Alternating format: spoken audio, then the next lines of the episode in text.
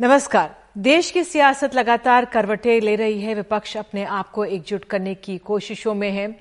आज खबर आई कि 25 सितंबर को हरियाणा के फतेहाबाद में विपक्ष के बड़े नेता एक साथ रैली करने जा रहे हैं, जिनमें जेडीयू के नीतीश कुमार, एनसीपी के शरद पवार, शिवसेना के उद्धव ठाकरे, डीएमके के कणिमोई इंडियन नेशनल लोकदल की रैली में हिस्सा लेंगे, जो चौधरी देवीलाल की जयंती पर आयोजित की जा रही है।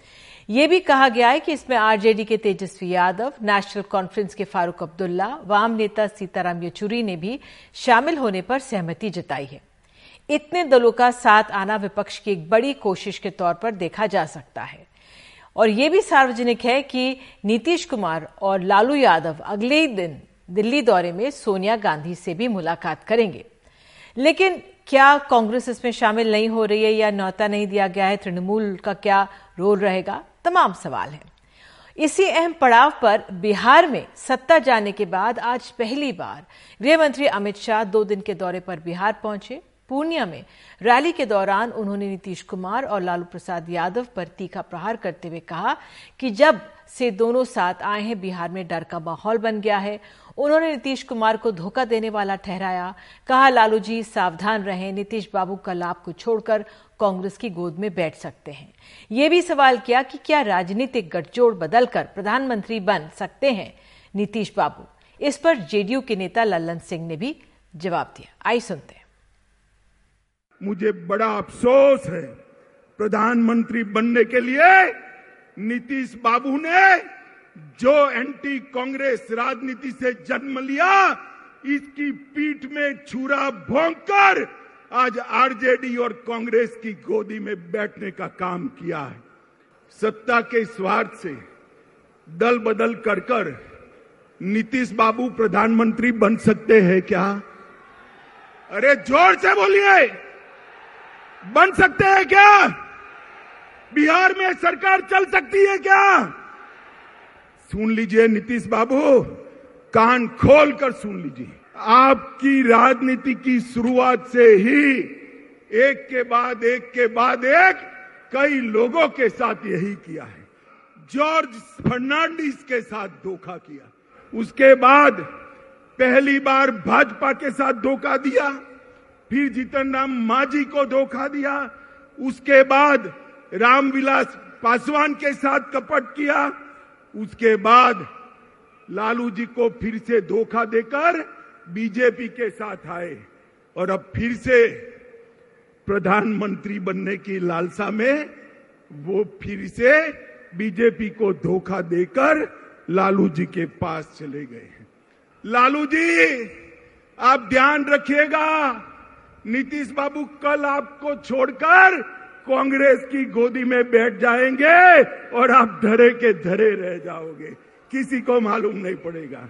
देखिए, नीतीश कुमार जी स्वार्थ की राजनीति नहीं करते और नीतीश कुमार जी धोखा देने की राजनीति नहीं करते। भारतीय जनता पार्टी आज का जो नेतृत्व है, वो अपने सहयोगियों के खिलाफ षड्यंत्र करता है, अपने सहयोगियों को अपमानित करने का काम करता है और इसलिए नीतीश कुमार जी ने एनडीए छोड़ा।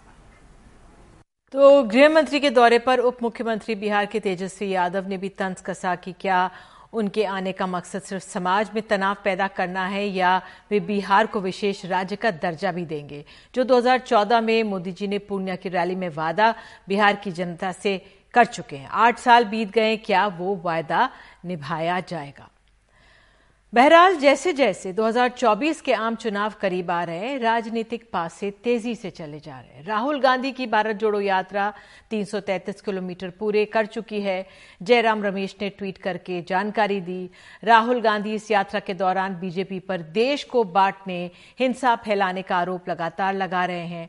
साथ ही आज कर्नाटक में बीजेपी सरकार पर भ्रष्टाचार के आरोप लगाते हुए प्रदर्शन कर रहे कुछ कांग्रेसी नेताओं को हिरासत में भी लिया गया, जिनमें बी हरिप्रसाद, डी के शिव कुमार रणदीप सुरजेवाला शामिल थे।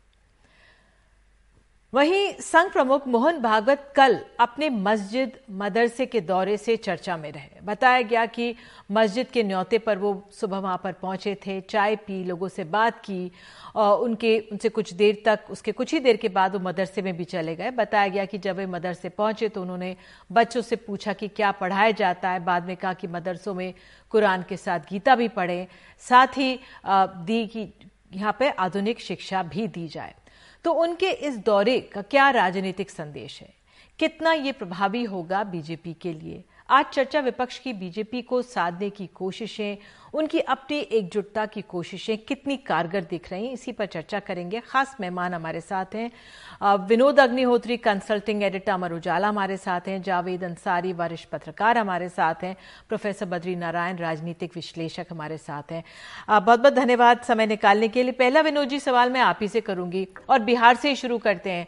आज जिस तरह से गृहमंत्री के निशाने पर नीतीश कुमार थे, खासे निशाने पर थे। क्या कारण आप इसके पीछे देख रहे हैं? नहीं, देखिए, स्वाभाविक है, नीतीश कुमार जी निशाने पर इसलिए रहेंगे कि बिहार में भारतीय जनता पार्टी नीतीश कुमार को आगे करके ही उसने बिहार में अपने को गांव-गांव और कस्बे कस्बे और शहर शहर में पहुँचाया है।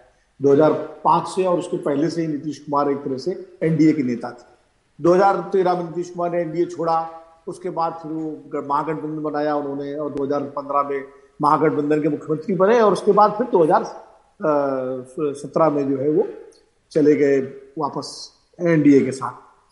तो अमित शाह जी की पीड़ा समझ में आ सकती है, क्योंकि जो दांव भारतीय जनता पार्टी ने लालू यादव के साथ या आरजेडी के साथ 2017 में जो खेला था तो मुझे लगता है कि वही इस बार नीतीश कुमार ने बड़े तरीके से भारतीय जनता पार्टी के साथ कर दिया।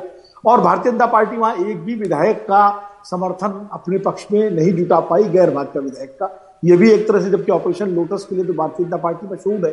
इसने तो महाराष्ट्र में, कर्नाटक में मध्य प्रदेश में, गोवा में, तमाम राज्यों में जो है, बड़ी संख्या में विधायकों को अपने साथ मिलाया है। तो ये भी है। और तीसरी बात यह है कि भारतीय जनता पार्टी को 2024 में जो चुनौती मिलने की संभावनाएँ जो विपक्ष जता रहा है या जो गैर भाजपा राजनीति करने वाले लोग हैं, वो जिस बात को कर रहे हैं, वो बिहार से ही शुरू हो रहा बिहार में नीतीश कुमार के पाला बदलने से पहले 2024 के चुनाव को एक तरह से माना जा रहा था कि भारतीय जनता पार्टी के लिए कोई मुश्किल नहीं है और विपक्ष जिस हालत में है तो भाजपा तीसरा चुनाव भी मोदी जी के नेतृत्व में जीतेगी। लेकिन बिहार के घटनाक्रम ने इस चुनाव को ओपन कर दिया है और जिस तरह नीतीश कुमार विपक्षी दलों की एकता की कोशिश कर रहे हैं, हमको और जावेद भाई को याद आ रहा होगा, उन्नीस सौ नवासी का वो दौर जब चौधरी देवीलाल ने इस तरह की कोशिशें की थी और इस तरह से एक पूरा कुंबा जोड़ा था विपक्षी दलों का लगभग नीतीश कुमार उसी तरह से पूरे विपक्षी दलों को वो अरविंद केजरीवाल से भी मिलते हैं राहुल गांधी से भी मिलते हैं ममता बनर्जी से भी बात करते हैं अखिलेश यादव से भी से भी मिलते हैं ओम प्रकाश चौटाला की रैली में जा रहे हैं सारे नेता और ये वो रैली है जो चौधरी देवीलाल के जन, जन्मदिन पर हो रही है उस पर है। तो कुल मिलाकर के सारा जो है जो कुनबा जुड़ रहा है और ये अगर इस तरह जुड़ता रहा तो निश्चित रूप से भारतीय जनता पार्टी के लिए एक चिंता की बात होगी। इसलिए सबसे ज़्यादा इसमें इसमें एक सवाल जोड़ू। जावेद जी मैं आपसे आपका आंकलन चाहूँगी। क्या ऐसा माना जाए कि गृह मंत्री को इस समय नीतीश कुमार सबसे ताकतवर विपक्ष के नेता दिख रहे हैं? इसलिए, क्योंकि आज अगर देखा जाए, धोखेबाज की कैटेगरी में लाकर किस तरह से वो प्रधानमंत्री की कुर्सी तक उन्होंने ज़िक्र किया। गृह मंत्री कभी भी किसी विपक्ष के नेता के लिए प्रधानमंत्री की कुर्सी का ज़िक्र नहीं करते, लेकिन उन्होंने ज़िक्र किया अपने आप में कि उसकी लालसा के कारण वही अक्षुण्य रहनी चाहिए। तो उस लिहाज से क्या आपको लगता है, क्या आंकलन है कि सबसे मज़बूत दावेदारी नीतीश कुमार की है, इसलिए वो निशाने पर रहे होंगे? कि कुछ दिन पहले तक, कुछ हफ़्ते पहले तक, वो उस न्यू जो नींव रखी बीजेपी की बिहार में, उसकी एक बहुत ताकतवर ईट थी। अब वो अब वो दीवार चरमराने लगी है, क्योंकि वो दो तीन ईट जो है, वो वहाँ से निकल गए हैं। इस चालीस में से उनतालीस सीट अलायंस ने जीता था जेडीयू और बीजेपी अलायंस ने बिहार में। और वहाँ से अगर 40 में से उनतालीस जीत गया और फिर जेडीयू और राजद और कांग्रेस और वामपंथी बीजेपी को छोड़ के साफ़ समझ सकते हैं कि कितना बड़ा नुकसान उनको हुआ तो सारी वो दीवार चरमरा रही है, वो न्यू चरमरा रही है। इसलिए और दूसरा, नीतीश कुमार एक ऐसे सूत्रधार हैं, का रोल अदा कर रहे हैं, जो सबको जोड़ने की, सबको साथ लाने की कोशिश कर रहे हैं। तो चौटाला से भी बात कर रहे हैं, कांग्रेस से भी बात कर रहे हैं, विपक्ष से भी बात कर वामपंथियों से भी तृणमूल से डीएमके से सबसे नीतीश कुमार के अच्छे ताल्लुकात हैं और वो लालू को साथ लेके एक कुछ कुछ अच्छा मज़बूत वायबल ऑपोजिशन खड़ा करने कर रहे हैं। इसीलिए और और एक उनकी पब्लिक एक उनकी छवि है बड़ी साफ़ सुथरी छवि है तो उन, उनसे उनको खतरा नज़र आता है। इसलिए सारा घाट जो है उतारी जा रही है उस पर नीतीश कुमार। बिल्कुल आप जो साफ़ सुथरी छवि की बात करें, उसी शायद छवि पर आज सबसे ज़्यादा प्रहार हुआ। और बद्री नारायण आपका क्या आंकलन? क्योंकि आप भी एक आपका भी आज एक लेख आया, लेकिन उस पर बाद में जाऊँगी। लेकिन आपका क्या आंकलन? नीतीश कुमार पर बिहार में जाकर लालू प्रसाद यादव को एक तरह से चेतावनी भी देते हैं। गृह मंत्री की देखिए, वो धोखा दे सकते हैं नीतीश कुमार आपको, लेकिन साथ ही दूसरे पल में गृह मंत्री ये भी कहते हैं कि लालू और नीतीश जिस तरह से साथ आए, जंगल राज वापस आ गया। निधि जो आज गृह मंत्री जी का दौरा था बिहार में, वो एक तरह से बिहार में नई राजनीति की रीबिल्डिंग की कोशिश है। यानी जो लॉस बीजेपी को हुआ है नीतीश के जाने से उसको एक तरह से रिकवर करने की कोशिश है। और देखिए, बड़ा इंटरेस्टिंग है। एक तरफ़ नीतीश कुमार का जो ट्रस्ट कैपिटल है, वो बहुत कमज़ोर है। यानी लोग, उनको प्राय जैसे आज गृह मंत्री ने कहा कि आप इन पे विश्वास नहीं कर सकते। इन्होंने इनको छोड़ा, इन्होंने इनको छोड़ा। एक तरफ़ वो है। दूसरी तरफ़ जनता में नीतीश कुमार अभी भी एक ब्रांड इमेज है और उनके प्रति लोगों को में विश्वास है। तो इस बात को गृह मंत्री समझते हैं, इसलिए वो इसको जनता में इसको तोड़ने की कोशिश, एक पॉपुलर एक जन रैली करके उन्होंने इस मैसेज को दिया कि आप उन पर विश्वास मत करिए और आप एक एक नई गोलबंदी के लिए तैयार हो जाइए। दूसरी बात है निधि कि एक जो हम लोग पॉलिटिक्स को बहुत कन्वेंशनल ढंग से देखते हैं कि नेताओं का मिलना, इनसे मिलने, उनसे मिलने से परिवर्तन हो जाएगा। प्रश्न है कि क्या नेताओं के मिलने से जनता मिल जाती है? क्या जनता का मिलन या सम्मिलन की कोई दूसरी प्रक्रिया भी है समाज में? कि अगर ये नेता उससे मिल गया तो फिर वो एक यूनेबल अलायंस बना लेगा। मुझे लगता है कि अब पॉलिटिक्स को थोड़ा नए ढंग से देखना पड़ेगा क्योंकि जनता में एक नई तरह की चेतना पैदा हुई है। ये अब उस तरह की नहीं है जो सेवेंटी और एटी में थी। नेताओं के मिलने से भी सामाजिक समीकरण मिल जाएँगे ये कहना मुश्किल है। और उस तरह से देखें तो बीजेपी का बात है आपकी। ये आपने बहुत अहम बात की कि अगर नेता मिल जाएँगे तो ऐसा नहीं है कि जनता भी क्या उस पर क्या असर पड़ेगा क्योंकि जनता की नई चेतना की आपने बात की है ठीक है। लेकिन अब तक तो नेतागण एक साथ एक प्लेटफॉर्म में आते हुए दिख ही नहीं रहे थे। जो ये नई नई बात इसलिए है क्योंकि अब तक तो सब विपक्ष के जो नेता हैं अलग अलग अपने खेमे में कर रहे थे, हालाँकि अभी भी पूरी तरह से एकजुटता नहीं है। मैं अगला सवाल उसी पर ही आ रही थी। विनोद जी, अब फिर मैं आप पे आती हूँ उस अगले सवाल पर, जो जिस तरह से जानकारी आई भाई पच्चीस सितंबर को देवीलाल जी की जयंती पर किस तरह से तमाम नेता एकजुट हो रहे हैं फतेहबाद हरियाणा के। सब नहीं हो रहे लेकिन काफ़ी कुछ हो रहे हैं। पहली बार ऐसी एक फेरिस्त आई है कि तमाम बड़े नेताओं की जो यहाँ पे शिरकत करेगी कई ने सहमति जताई है। और खास तौर से आपका क्या आंकलन? किस तरह से आप देख रहे हैं इस ये सिर्फ़ एक मुलाकात है एक प्लेटफॉर्म पे तमाम नेता खड़े नज़र आएँगे। आ, लेकिन क्या आंकलन? क्या इसका कुछ महत्व है या नहीं है? कि सिर्फ़ नेताओं का मिलना है? नहीं दीदी राजनीति में हर छोटी बड़ी घटना का महत्व होता है। और ये शुरुआत है। कैसे है? ना जैसे शादी से पहले सगाई, मेहंदी, तिलक, रोका, ये सब होते हैं ना, शादी तो आखिर में होती है जाकर के, और उसके बाद गृहस्थी बनती है। तो ये उस तरह से तमाम एक बड़े गठबंधन की दिशा में एक शुरुआत है, और ऐसे ही होती है। पच्चीस तारीख की जो रैली है, आज मैं आपको बताऊँ, आज दिल्ली में एक घटना घटी है। आज फलस्तीन के एक डिप्लोमेट आए हुए थे। उनके स्वागत में एक समारोह कॉन्स्टिट्यूशन क्लब में था, जिसमें मैं था। उसमें भी तमाम सारे विपक्षी दलों के सांसद पहुँचे थे। केसी त्यागी, उसमें मोहन प्रकाश, उसमें मनोज झा, उसमें जो है सीताराम येचूरी, बहुत सारे लोग, उसमें मणिशंकर अय्यर, काफ़ी लोग पहुँचे थे। तो ये धीरे धीरे छोटी मोटी घटनाएँ ही आगे चल के बड़ी घटनाओं को जन्म देती हैं। और जो हिसार की जो हरियाणा की रैली हो रही है, देखिए, इसमें लालू यादव या मुलायम सिंह या अखिलेश यादव या इनका नीतीश कुमार जी का या तेजस्वी जी का आना उतना आश्चर्यजनक नहीं है। ये सब उसी परिवार के सदस्य हैं, जिसको जनता दल परिवार है लोक दल परिवार कहा जाता है, उसी से निकली हुए हैं। लेकिन इसमें उद्धव ठाकरे का आना, इसमें कणी मोजी का आना, ये ये महत्वपूर्ण है। ये वो नेता है जो उत्तर भारत में कभी इन्होंने अलग से रैलियाँ नहीं अटेंड की है।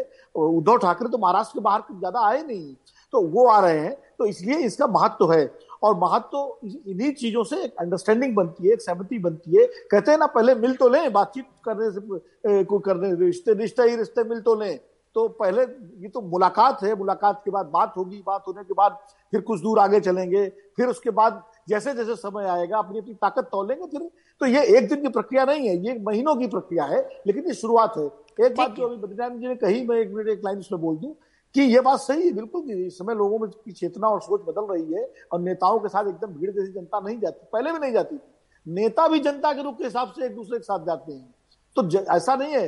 नेता भी भाप लेते हैं कि इस वक्त जो है उनका वोटर उनका जनाधार क्या चाहता है, उसके हिसाब से वो भी अपने जो है रणनीति तय करते हैं। तो ज़रूरी नहीं है कि नेता के साथ जनता जाए, कई बार जनता के साथ नेता भी जाते हैं। बिल्कुल, जनता के साथ भी नेता जाते हैं, ये बहुत अहम बात की। जावेद अंसारी, आपका क्या, मैं आपसे ये जानना चाहूँगी, कहा ये जा रहा है जो 25 सितंबर की जो ये मुलाकात की रैली होने वाली है इसमें कांग्रेस नहीं जा रही है या कांग्रेस को न्योता नहीं है? हालाँकि ये भी सार्वजनिक तौर पर खबर है कि लालू प्रसाद यादव, नीतीश कुमार, सोनिया गांधी से मिलेंगे। बिना कांग्रेस के क्या विपक्ष एक मज़बूत हो सकती है? या अब नज़रिया बदलने की ज़रूरत आ गई है? नहीं, बिल्कुल नहीं हो सकती। मेरा यह मानना है कि कांग्रेस तो छोड़िए, कांग्रेस तो सबसे बड़ी पार्टी है ऑपोजिशन में, लेकिन कांग्रेस के अलावा भी किसी छोटी पार्टी को भी छोड़ के ये एक कॉमन प्लेटफॉर्म पे लाना पड़ेगा सबको। कोई भी पार्टी ऐसी नहीं है विपक्ष में अकेले जो अपने आप बीजेपी को हरा दे। जब तक ये लोग साथ मिल नहीं जाएँगे सारे के सारे, या जितने जितने प्रमुख विपक्षी दल हैं, जब तक वो एक प्लेटफॉर्म पे नहीं आ सकते, लड़ाई भी नहीं होगी। हरियाणा की रैली में कांग्रेस इसलिए नहीं जा रही है क्योंकि वहाँ लोकदल और कांग्रेस डायरेक्ट कंटेंडर्स हैं ऑपोजिशन स्पेस के लिए। इसलिए वो नहीं जा रही। अभी ये जैसे विनोद जी ने कहा कि अभी तो ये इब्तदा है, अभी शुरुआत है, अभी इसमें ऐसे बहुत से प्रॉब्लम आएँगे प्रॉब्लम ये धीमे धीमे गुट्टी सुलझेगी। शुरू, शुरुआत हो रही है अभी तो ये एक प्लेटफॉर्म पे आ रहे हैं। उसके बाद आगे चल के कोई ज्वाइंट एक्शन ज्वाइंट प्रोग्राम होगा। इलेक्शन को भी सवा साल, डेढ़ साल बाकी है। सब कुछ आज ही नहीं हो जाएगा। लेकिन ये एक शुभ संकेत है ऑपोजिशन एकता के लिए और ये साथ आ रहे हैं। यही बड़ी बात है। आप देखिए डीएमके ने भारत जोड़ो यात्रा को फ्लैग ऑफ़ किया एम के स्टालिन ने।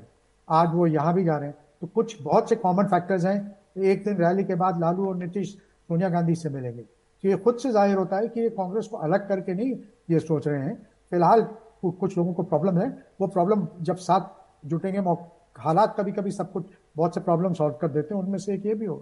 बिल्कुल बद्री नारायण जी, आपकी नज़र में कमज़ोर कड़ी क्या है? इसमें आपने कहा कि ये सिर्फ़ मिलना मिलाना है नेताओं का, ज़्यादा कुछ नहीं, इसका असर जनता पे नहीं। लेकिन कमज़ोर कड़ी क्या नज़र आ रही है आपको? इसमें अगर ये पहली पेशकश, पहली बार लग रहा है कि इतने तमाम नेता मिल रहे हैं तो आपके आंकलन में कमज़ोर कड़ी क्या है इसमें? देखिए, निधि जी, एक तो ये एक शुरुआत तो है कि एक मोबिलाइजेशन की कोशिश शुरू हुई है। ये एक चीज़ हो रही है। लेकिन इसकी कमज़ोर कड़ी तो एक तो ये है कि ये विरुद्धों का सामंजस्य है। आपको विरुद्धों का सामंजस्य, बहुत सारे विरुद्धों को आपको मिलाना होगा। हर जगह के रीजनल जो जो कॉन्ट्रिब्यूशन हैं, उनको लेकर को एक साथ जोड़ना होगा, पहली कमज़ोर कड़ी के लिए, जिसको साधना बहुत आसान है। दूसरा, इसमें तीन बट्टे हैं, यानी एक बट्टा, हर बट्टा है ऐसे इसमें, लेकिन एक बट्टा इसमें कांग्रेस है, यानी कांग्रेस के बिना कोई भी अपोजिशन यूनिटी संभव नहीं है, और कांग्रेस की अपनी पॉलिटिक्स क्या होगी, ये देखना होगा। क्या नीतीश कुमार उसकी उस तरह से स्वीकार नेतृत्व होंगे अगर वो उनको दे देती है तो फिर अपनी क्या करेगी अगर वो उनको पीएम कैंडिडेट मान लेती है अगर सपोज़ दैट के सारा मामला पीएम कैंडिडेट के राउंड ही हो, होना है तो दूसरी बात यह है कि आप आम आदमी पार्टी के अपने एम्बिशन है ममता के अपने एम्बिशन है क्या वो स्वीकार करेंगी? फिर मायावती एक एक बड़ी शक्ति है उत्तर प्रदेश में इनका अपना एक पॉल्यूशन होगा तो मुझे नहीं लगता कि बहुत आसान है एक बीजेपी वर्सेस अपोजिशन खड़ा कर देना मुझे लगता है ट्रायंगल एक त्रिकोण बन सकता है चतुष्कोण बन सकता है उसमें नीतीश कुमार एक बड़ी शक्ति के रूप में उभर सकते हैं ये हो सकता है। लेकिन बीजेपी वर्सेस अदर संभव नहीं लगता मुझे अभी। बाद में हालाँकि डेढ़ साल का समय है जो राजनीति में आप जानती हैं कि संभावनाओं का खेल है कभी भी कुछ भी हो सकता है। लेकिन अभी देखना है अभी बहुत समय है कुछ भी हो सकता है बट अंतर विरोध बहुत है और विरोधों का सामंजस्य बनाना बहुत आसान काम नहीं है जैसा कि आप भी बिल्कुल आ, आप तीनों ने एक वाक्य ये कहा ये भी कहा कि भाई कांग्रेस के बिना जो विपक्ष है अगर वो एकजुट है तो वो कमज़ोर एक तरह से रहेगा। विनोद जी एक तरफ़ राहुल गांधी की भारत जोड़ो यात्रा लगातार चल रही है। आज रेस्ट डे है 333 किलोमीटर चल लिए गए हैं। पहले कुछ दिन ये सक्रिय रही लेकिन कांग्रेस के अपने अंदरूनी जो अध्यक्ष पद को लेकर चुनाव को लेकर जो खींचतान है तनाव है वो भी अपने आप में सुर्खियों में ज़्यादा बना हुआ है। भारत जोड़ो यात्रा को एक तरह से कभी कभी वो ढक भी देता है। वो अध्यक्ष पद का चुनाव ज़्यादा अहम हो गया है जिस तरह से रा, राजस्थान के नेतागण सामने है। हालाँकि आज कर्नाटक से खबर आई किस तरह से वहाँ पे भ्रष्टाचार के मुद्दे को उठाया गया। तो जो राहुल गांधी की भारत जोड़ो यात्रा है, ये कितनी कारगर नज़र आ रही है? अगर एक तरफ़ नीतीश कुमार देखें, हम आम आदमी पार्टी की सक्रियता देख रहे हैं। राहुल गांधी की बिना अध्यक्ष पद को लिए ये जो भारत जोड़ो यात्रा है, ये कितनी कारगर दिख रही है? देखिए निधि जी, राहुल गांधी का जो प्रयास है, ये इसके दो दो आयाम है। पहला आयाम तो यह है कि राहुल गांधी इस यात्रा के ज़रिए अपने को स्थापित कर रहे हैं, पार्टी के अंदर अपनी स्वीकार्यता बढ़ा रहे हैं और जो एक आरोप लगता रहा है राहुल गांधी पर कि वो रिलेक्टेंट पॉलिटिशियन है, वो विदेश चले जाते हैं, वो ज़मीन पर नहीं उतरते, सड़क पर नहीं उतरते तो वो एक तो उन्होंने उसको धो दिया। अब वो लगातार पाँच महीने तक जो है ज़मीन पर ही रहेंगे, सड़क पर ही रहेंगे तो रिलेक्टेंसी का आरोप जो है वो बिल्कुल खत्म हो गया और वो है। दूसरा तो पार्टी के अंदर वो उनकी स्वीकार्यता बनेगी, अध्यक्ष कोई भी बने, ज़ाहिर है राहुल गांधी अध्यक्ष नहीं बन रहे हैं स्पष्ट हो चुका है, कोई गैर गांधी अध्यक्ष बनने अशोक गहलोत की संभावना सबसे ज़्यादा है, लेकिन नेता राहुल गांधी बन जाएँगे इससे, उसी तरह जैसे कि अटल बिहारी वाजपेयी अध्यक्ष रहे न हो, लेकिन भाजपा के नेता थे, नीतीश कुमार अध्यक्ष नहीं है जनता दल यू के लेकिन नेता हैं, ललन सिंह अध्यक्ष हैं गांधी जी कभी अध्यक्ष रहते थे, कभी नहीं रहे, लेकिन नेता थे पार्टी के तो राहुल गांधी एक तरह से संगठन से बढ़कर के पार्टी के नेता वो पद पर रहने के एक तो ये कवायद है। दूसरी कवायद जनता के बीच में अपनी स्वीकार्यता स्थापित करने की है। राहुल गांधी की एक छवि जो गढ़ी गई तमाम शक्तियों के द्वारा। उस छवि को भी वो तोड़ रहे हैं इस यात्रा के ज़रिए। और दक्षिण भारत में जिस तरह से इसको रिस्पांस मिल रहा है, जिस तरह लोग आ रहे हैं, अगर आप उसके वीडियो देखें, भले मुख्यधारा के टेलीविज़न चैनल्स पे उतना विस्तार से कवरेज नहीं हो रहा है, लेकिन अगर आप यूट्यूब पे देखें या और तमाम जो सोशल मीडिया है तो जिस तरह से भीड़ आ रही है, अगर यही टेंपो यही उत्साह उत्तर भारत के राज्यों में और खासकर जहाँ भारतीय जनता पार्टी की सरकारें हैं वहाँ बना रहा तो निश्चित रूप से मुझे लगता है कि कांग्रेस पार्टी के लिए काफ़ी फ़ायदेमंद होगी यात्रा। अब ये कितना इसका फ़ायदा होगा ये तो राहुल गांधी की योग्यता उनकी काबिलियत और कांग्रेस पार्टी की संगठन क्षमता और उस पर निर्भर करेगा। बिल्कुल। बद्री नारायण जी आज आपका एक लेख छपा उसमें आपने कहा कि जिस तरह से भारत जोड़ो यात्रा के दौरान संघ को लेकर फ़ोटो दिया गया उसका नकारात्मक असर ही पड़ेगा भारत जोड़ो यात्रा पर। क्यों आपने ऐसा कहा? जरा समझाइए हमारे दर्शकों को। निधि जी मेरा मानना है और मेरा आज से नहीं, काफ़ी दिनों से मैं इस आर्गुमेंट को पुश कर रहा हूँ कि संघ, जिस संघ पर कांग्रेस अटैक कर रही है या अपोजिशन अटैक कर रहा है ग्रास रूट पर वो संघ है ही नहीं। एक नए तरह का संघ इमर्ज कर गया है, जो संघ अपने सोशल पॉलिटिक्स अपने सामाजिक कार्यों के द्वारा, सामाजिक प्रोजेक्ट के द्वारा उसने एक अपनी एक और छवि विकसित कर ली है। विकसित की है। जो छवि कॉमनल वायलेंस जो इमेजेस बनाए जो जो टिपिकल इमेज हैं, जो अपोजिशन की पॉलिटिक्स में या से सामने आते हैं, वो ग्रास रूट पर संघ की छवि नहीं रह गई है लोगों के लिए। एक बड़ा ट्रांसफॉर्मेशन हुआ उसकी छवि में पिछले 20-30 सालों में। वो छवि पहले से बन रही थी धीमे धीमे बन रही थी, लेकिन परसेप्शन के लेवल पर आज भी हम वहीं रुके हुए हैं। यानी मिथ रियलिटी कुछ और है और हमारा परसेप्शन कुछ और है। और परसेप्शन पर जब आप अटैक करते हैं तो उससे रियलिटी में कॉन्ट्रडिक्शन खड़ा होता है। आपका मैसेज ब्लर्ड होता है मैसेज टूट जाता है आपका। तो इफ़ेक्ट के तौर पर ये भले ही कुछ ओपिनियन मेकर शहरी लोग, कुछ पढ़े लिखे प्रोफेसर छात्र, इनको मोबिलाइज कर दे लेफ़्ट थोड़ा बहुत, जो वामपंथी साइंटिस्ट से पब्लिक थोड़ी इकट्ठी हो जाए, लेकिन इससे कोई नई एडिशन होने जा रही है बीजेपी कांग्रेस की पॉलिटिक्स में ये नहीं होने जा रहा है। लेकिन इससे घाटा क्या होने जा रहा है? घाटा ये होने जा रहा है कि कि हिंदू मन, यानी एक तरह से हिंदुत्व जिसको कि आरएसएस रीड करती है, वो हिंदुत्व और हिंदूनेस, काफ़ी कुछ आरएसएस ने अपने कामों से विकसित कर लिया है कि वो दोनों एक ही जैसे हैं। तो उससे आपका जो हिंदू जन है, जिसको आप जोड़ना चाहते हैं, वो आपसे अलग होगा। एक तो ये है जो कि आप बार बार उस पर अटैक कर रहे हैं आरएसएस पर, जो एक नई आरएसएस बन चुकी है, जो उनके जो उनके लिए उनकी प्रोटेक्टर प्रोटेक्टर मतलब वायलेंट प्रोटेक्टर नहीं, लड़ाई करके वर्सेस वाला प्रोटेक्टर नहीं, जो उनके लिए स्कूल खोलती है, उनके लिए हॉस्पिटल खोलती है, उनके लिए गाँव गाँव में जो हमारे गरीब जनता है, दलित जनता है, उसके लिए नए नए परियोजनाओं को लेकर के जाती है। तो एक एक तरफ़ आप कॉमनल और डिवाइसिव आरएसएस को प्रोजेक्ट कर रहे हैं, दूसरी तरफ़ एक ये ये आरएसएस है।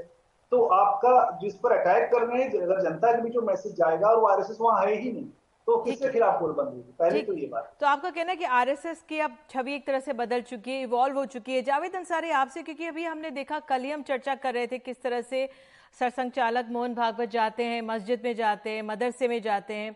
लेकिन दूसरी तरफ़ ये भी है कि सर्वे भी हो रहे हैं तमाम और घटनाएँ भी हो रही हैं। आपका क्या आंकलन है जो बद्री नारायण जी कह रहे हैं कि अगर संघ पर प्रहार करते हैं? क्योंकि राहुल गांधी का लगातार तो यही कहना रहा है कि बांटती है बीजेपी, जो बीजेपी पर आरोप उनका यही लगता है कि भाई आप तो बांटते हैं, नफरत फैलाते हैं। लेकिन दूसरी तरफ़ हम देख रहे हैं कि मोहन भागवत जा रहे हैं मस्जिद जा रहे हैं, मदरसे जा रहे हैं। क्या इसका क्या असर या आपका क्या आंकलन है इन विजिट्स का?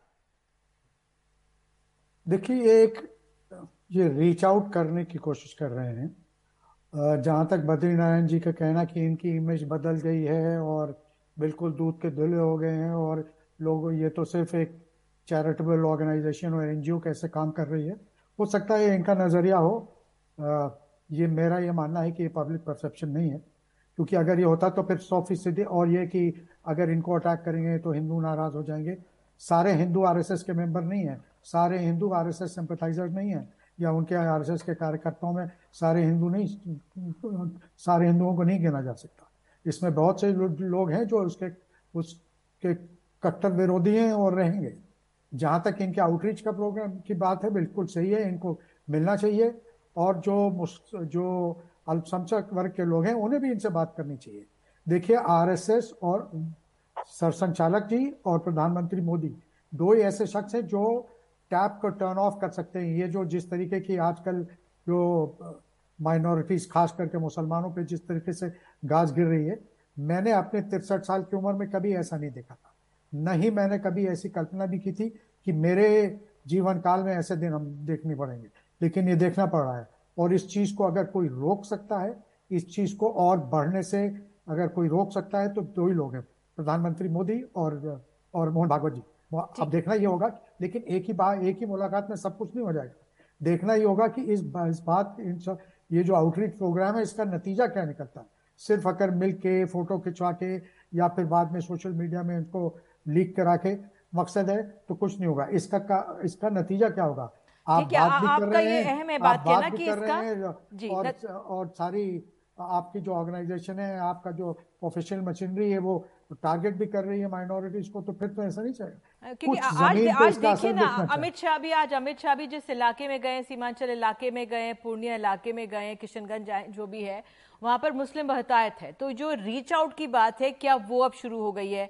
अब बद्री नारायण जी, आपके पास आऊँगे फिर अंत में मैं विनोद जी के पास आऊँगी। आप कुछ कहना चाह रहे थे? जी। हाँ मैं ये कहना चाह रहा था कि मेरा ये नहीं कहना है कि सारे हिंदू आरएसएस के साथ जुड़े हुए हैं, लेकिन एक हिंदुओं में एक फेंस एक ऐसा कौम, एक ऐसा समुदाय है जो हार्डकोर है। एक ऐसा समुदाय है जो फेंस पर है, आधा इधर, आधा उधर। वो फेंस भी आपके खिलाफ चला जाएगा अगर बार बार आप उसको उस थ्रेड को अटैक करेंगे। तो मेरा कहना है कि ये सेकंड आर्गुमेंट है, मेरा पहला आर्गुमेंट नहीं, पहला आर्गुमेंट जो मैंने पहले किया है वो सेकंड आर्गुमेंट ये है कि आप अननेसेसरी इस तरह के अच्छा इससे कुछ आप ऐड नहीं करने जा रहे हैं। आप आरएसएस पर अटैक करके किसको ऐड करेंगे अपने साथ? पोलिटिकली यानी कुछ माइनॉरिटी वो सपोर्टर्स कुछ अदर्स और कुछ ऐसी जो जो पब्लिक है, जो लेफ़्ट सेंट्रिस्ट किस्म की पब्लिक है, वो आपके साथ आ जाएगी। एक ब्रॉडर एक पोलराइजेशन के लिए ये स्ट्रेटजी ठीक नहीं है। ये मैं बार बार कह रहा हूँ कि लगातार आरएसएस पर इस तरह से वायलेंस देता है। वायलेंस इज़ मेटाफोरिकली वायलेंस यानी जिस तरह से वो जलाया जा रहा है फाइन जो मैंने अपने लेख में लिखा है वो बहुत वायलेंट किस्म का सिंबल है। और वो मुझे लगता है कि भारत में मन भारतीय मन ऐसे सिंबल को स्वीकार नहीं करती। मैं मैंने उस मेटाफोरिकल मिस्टेक पर ध्यान दिलाया है कांग्रेस बिल्कुल। ठीक है अंत में विनोद जी मैं आपसे क्योंकि एक तरफ़ बीजेपी ने अपनी जो राजनीतिक सफलता इतनी हासिल की है वो हिंदुत्व को जो उसका एक तरह से हितैषी है वो एक तरह से जनता के मन में एक साफ़ उन्होंने बिठा दिया है। लेकिन दूसरी तरफ़ हम ये आउटरीच देख रहे हैं किस तरह से आ, मोहन भागवत जी जा रहे हैं मस्जिद जा रहे हैं या लोगों से मुलाकात कर रहे हैं बुद्धिजीवियों से मुलाकात कर रहे हैं। अमित शाह भी आज सीमांचल में वहाँ पर पहुँचे हैं। दूसरी तरफ़ विपक्ष अपना एकजुट हो रहा है। आपका क्या आंकलन इस लिहाज से? कंक्लूडिंग तो, जी। देखिए एक तो पहली बात यह है कि जहाँ तक आरएसएस पर अटैक की बात है तो ज़ाहिर है कि अगर भारतीय जनता पार्टी से आप लड़ रहे हैं कोई भी पार्टी लड़ रही हो तो उसका, उसकी मूल विचारधारा तो आरएसएस सही आती है। तो अटैक तो उस पर करना पड़ेगा।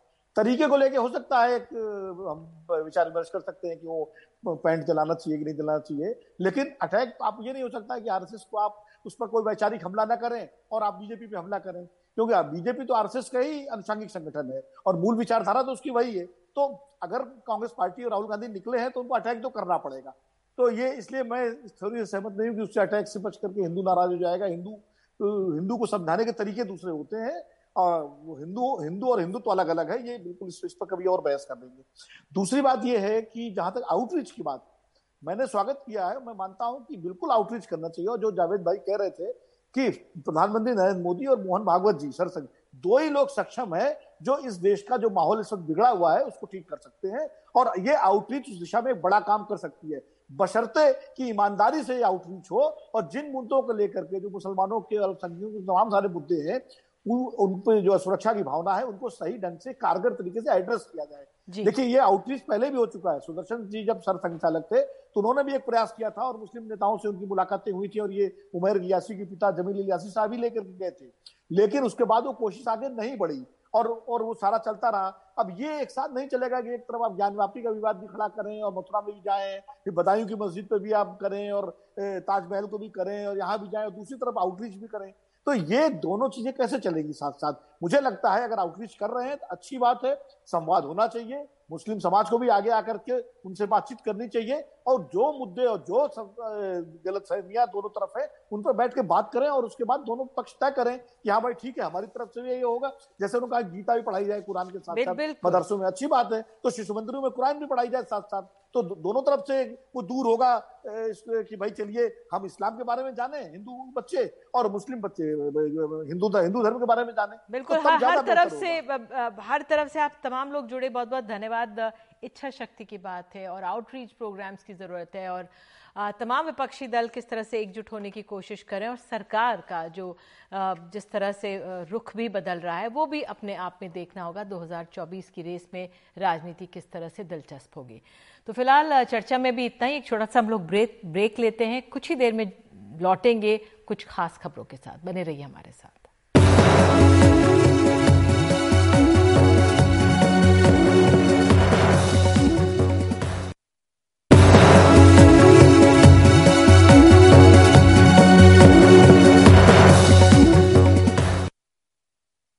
मुंबई अहमदाबाद को जोड़ने वाला राजमार्ग एनएच अड़तालीस लगातार सुर्खियों में है। वजह है, इस हाईवे पर लगातार हो रहे सड़क हादसे।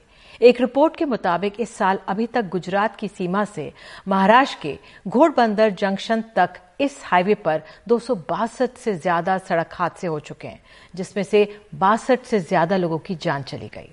सितंबर में ही एक सड़क हादसे में टाटा ग्रुप के पूर्व चेयरमैन सारस मिस्त्री की मौत ने इस हाईवे की खामियों को उजागर किया, जिनमें कई जगहों पर गलत डिज़ाइन, जानकारी और चेतावनी देने वाले बोर्ड की कमी और रखरखाव में लापरवाही शामिल है।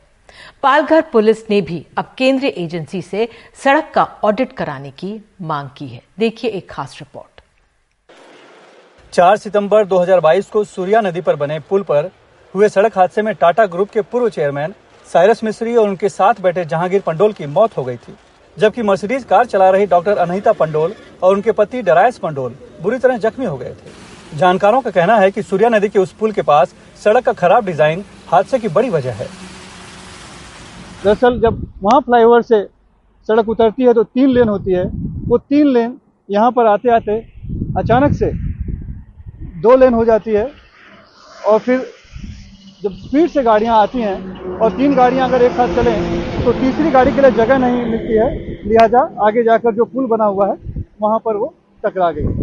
तब ये जो सूचना बोर्ड जो लगे हैं, नोटिस बोर्ड, ये तब नहीं लगे थे जब सवाल उठा हाईवे अथॉरिटी के की तैयारियों पर और सड़क की डिज़ाइन पर।